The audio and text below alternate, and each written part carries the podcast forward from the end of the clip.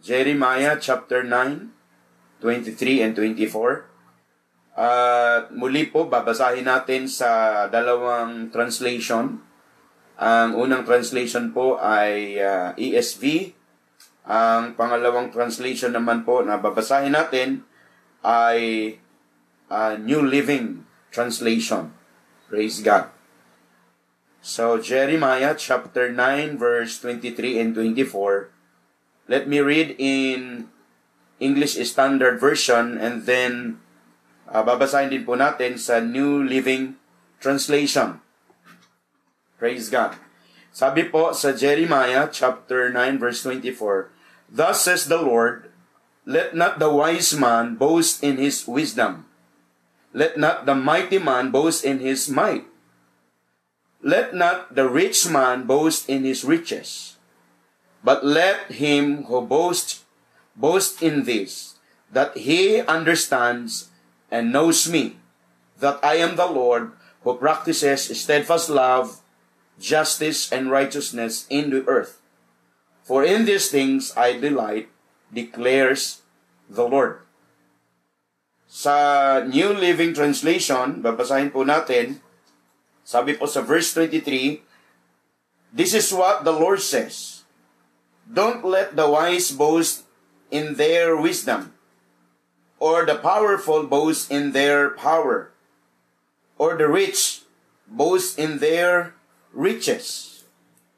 Verse 24, But those who wish to boast should boast in this alone, that they truly know me and understand that I am the Lord who demonstrates unfailing love and who brings justice and righteousness to the earth. I, the Lord, have spoken. Praise God. Tayo po, imo ko tayo manalangin. We thank the Lord once again for this day, for our Bible study, Panginoon. Ang dalangin namin, Panginoon, that you continue to open our hearts, our minds, Lord, as we listen to your word, O God, allow us to be strengthened by your word, Panginoon.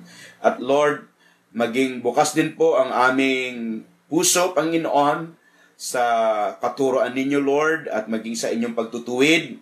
At salamat, Panginoon, sapagkat ngayong gabi, Panginoon, amin pong patuloy na mararanasan ng inyong kabutihan at ang inyong kadakilaan. Pagpalain niyo po, Panginoon, ang aming pong pakikinig na ito at ang aming pag-aaral na ito This is our prayer in Jesus' name. Amen. Amen. Praise God. Magandang gabi po uli sa ating lahat mga kapatid at kagabi atin pong napag-aralan na ang Diyos po mga kapatid ay napakabuti na kung saan nais ng Panginoon na maranasan natin ang kanyang kabutihan at ang kanyang katapatan kung paanong pag sinabi nating the Lord bless you, the Lord keep you, it includes a lot of uh, blessings na gusto ng Lord na maranasan natin. Andun po yung favor ng Lord, yung protection ng Lord, yung grace ng Lord, at yung peace ng Panginoon na dapat maranasan ng bawat isa sa atin. Praise God. At Ngayong gabi ay uh, isa pong napakagandang talata na ating pong pagbubulay-bulayan sa gabing ito na kung saan ay uh, titignan natin ang ilang mga talata although uh, ito po ay dalawang verses lang pero titignan po natin yung pong kabuuhan ng aklat ng Jeremiah.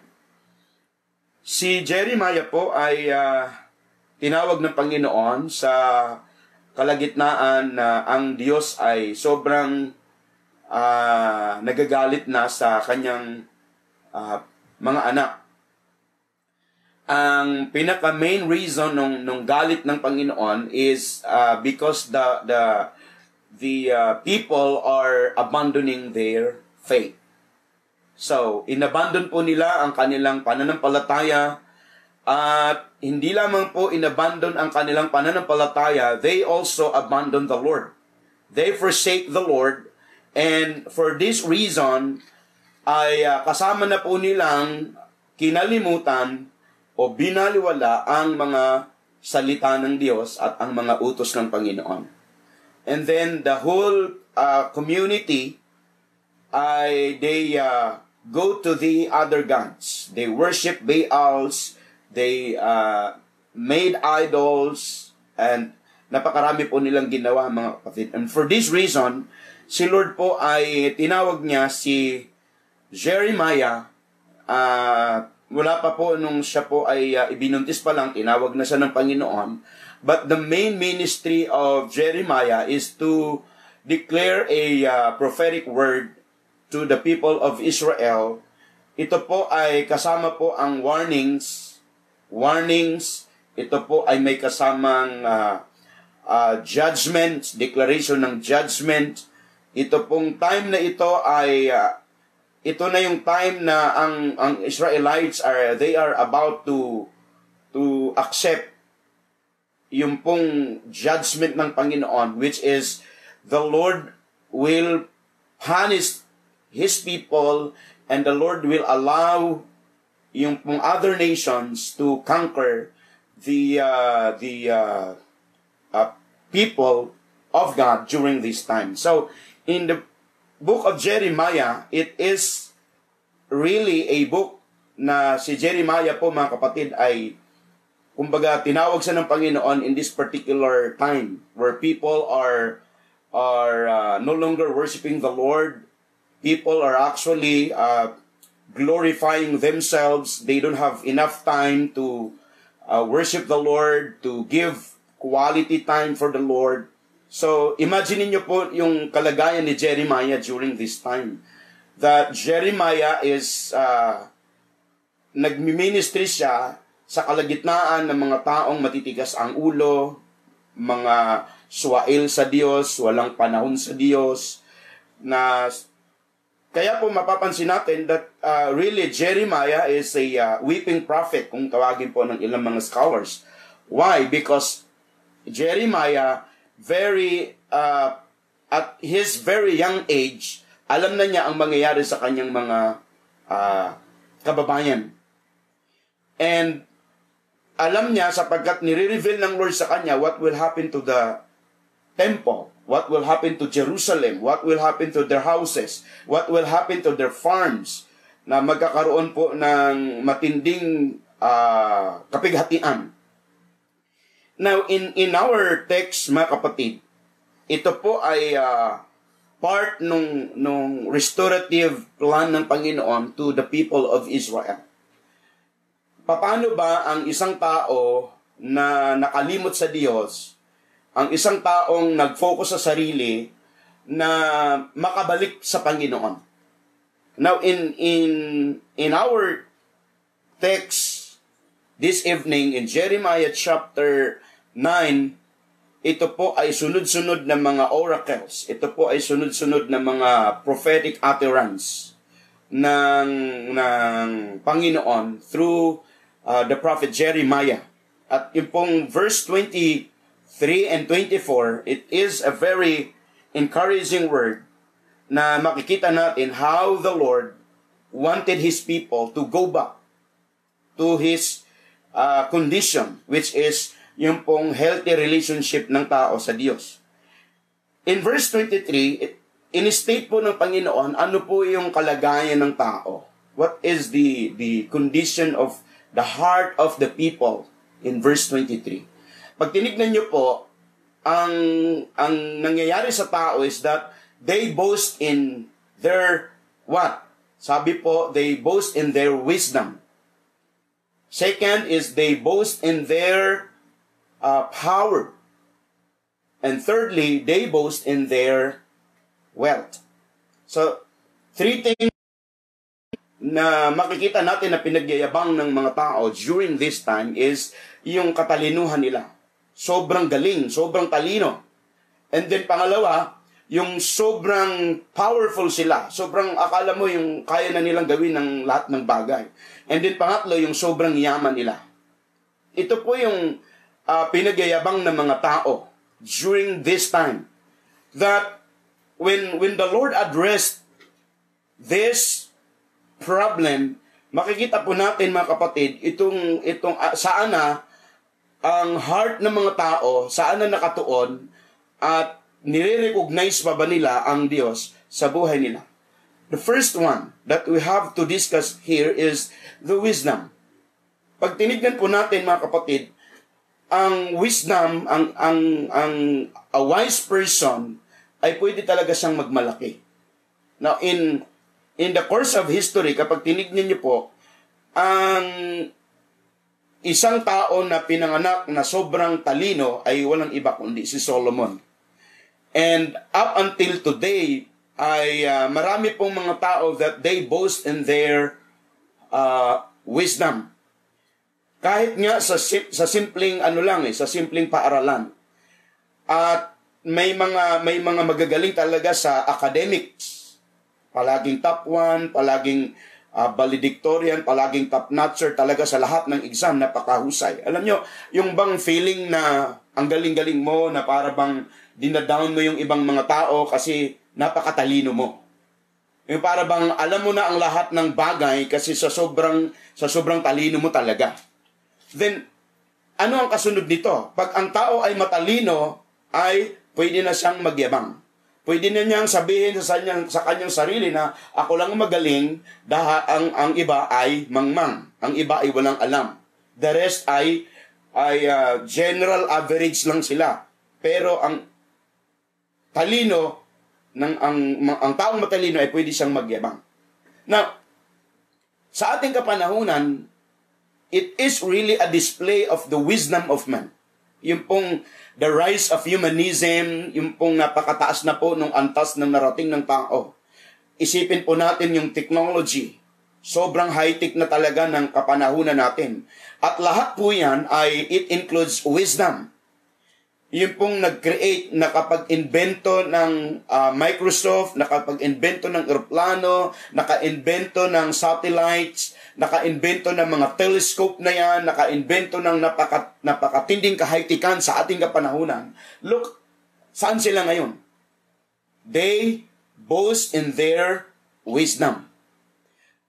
At ang danger nito, mga kapatid, is that if you boast on your wisdom, at sasabihin mong matalino ka, parang ang danger nito ay para ka nang, o pwede mo nang sabihin na kapantay mo na si Lord or hindi mo na kailangan si Lord because you are a, a wise person. Napaka talino mo, napakagaling mo.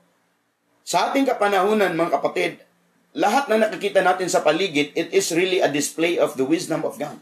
No?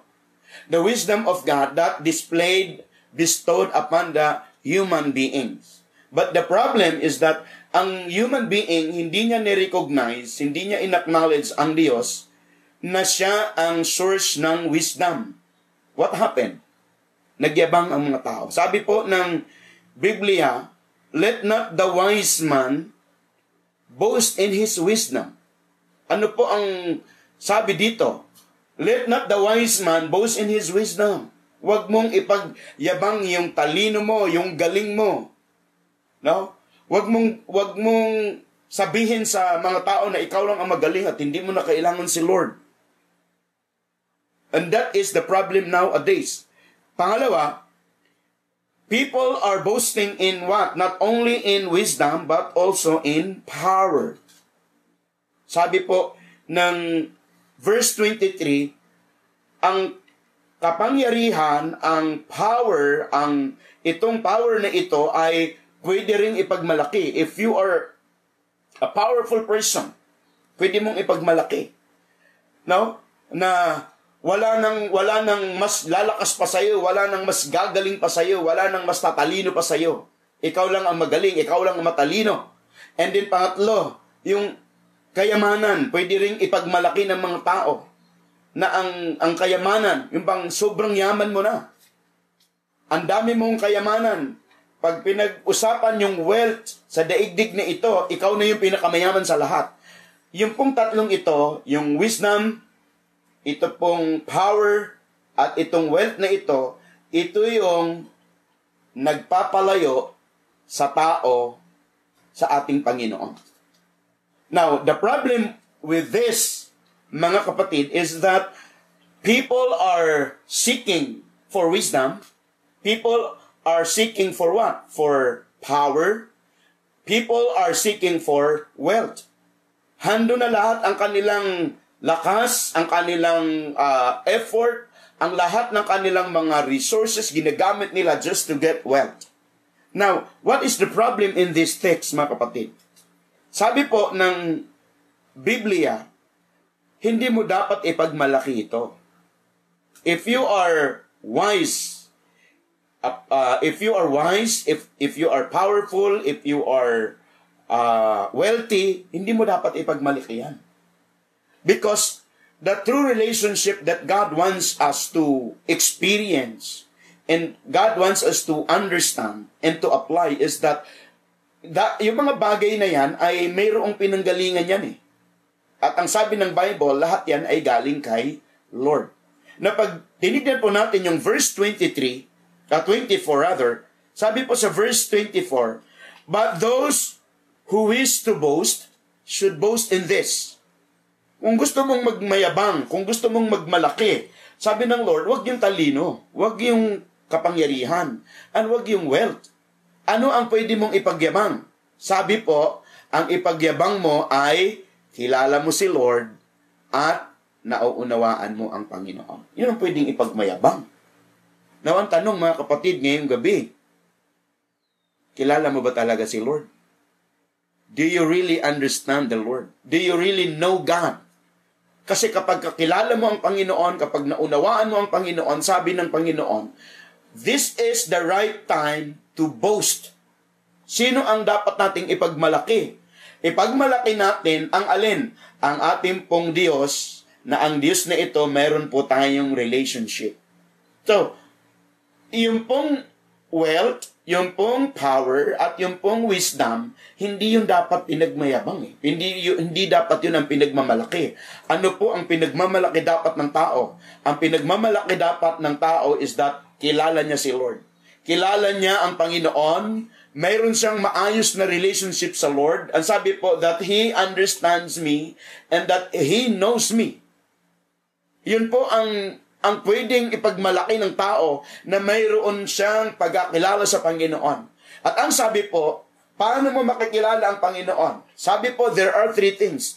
That the, the Lord, siya po ang nag-demonstrates ng alin. Tatlong bagay. Sabi po, steadfast love.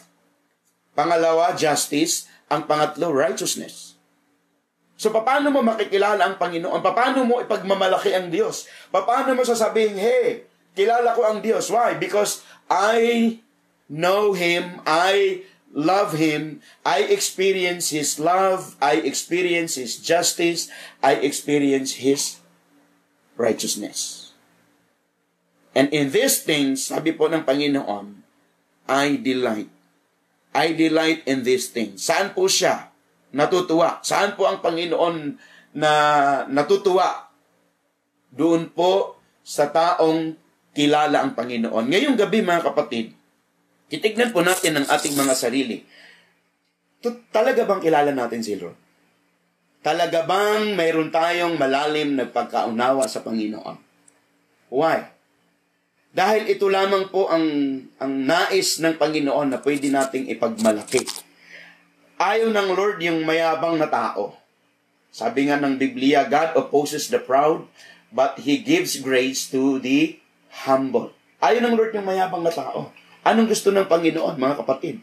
Ang gusto ng Panginoon ay kilala mo siya. Meron kang malalim na relasyon sa Panginoon.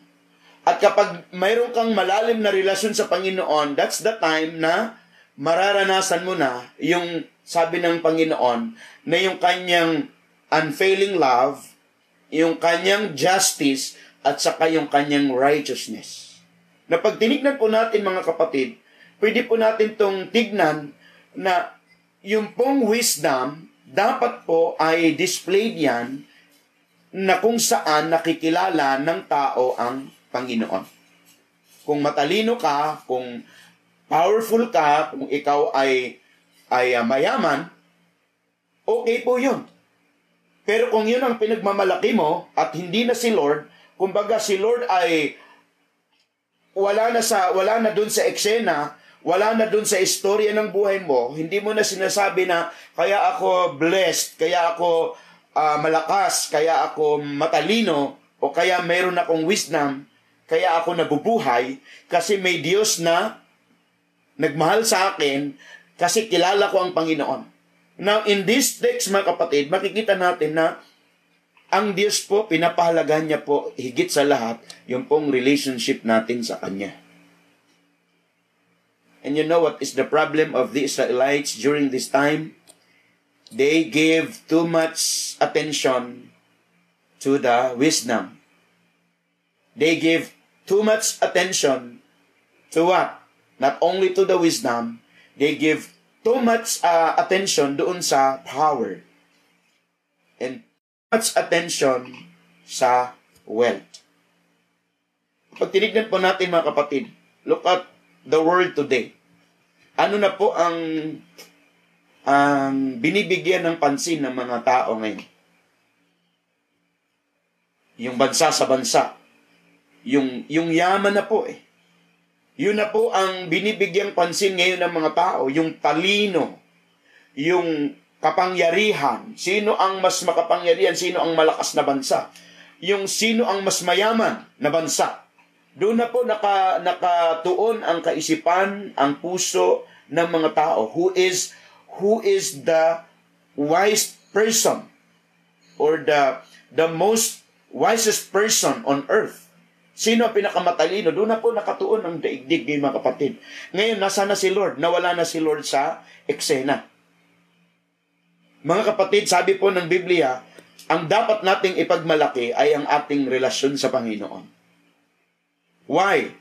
Because in the day of judgment, sabi po dito sa Jeremiah, in the day of judgment, in the day of uh, reckoning, in the day that the Lord will judge His people, wisdom will be nothing. Power will be nothing and wealth will be nothing. Ano po ang mananatili? Ang mananatili is your relationship with the Lord. Ito po ang napakahalaga sa lahat. E pag tinignan po natin mga kapatid, mas maganda pong balikan natin ang ating panahon ngayon ang ating mga sarili, saan na ba nakatuon ang kaisipan, ang puso ng mga tao sa ating pong kapanahunan. Ngayong, ngayong time ng crisis, saan na ba nakatuon ang puso at isip ng mga tao? Ngayong gabi, mga kapatid, titignan po natin, babalikan po natin, kilala po ba talaga natin ng ating Panginoon? Nang Diyos na ito yung sabi po ng Biblia, His love is everlasting. His love is unfailing.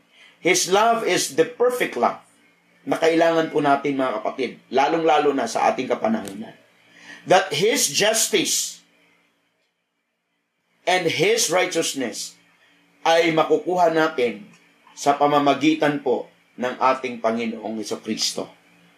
Mga kapatid, ngayong gabi, let us reflect on the idea that God values the relationship, our relationship with Him, rather than yung ating narating o yung ating tinatangkilik o yung ating inaasahan na na wealth.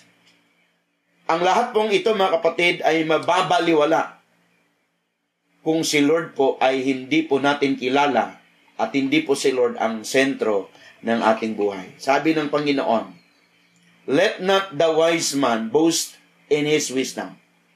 Let not the powerful person boast in his power. And let not the rich person boast in his riches. But the Lord says,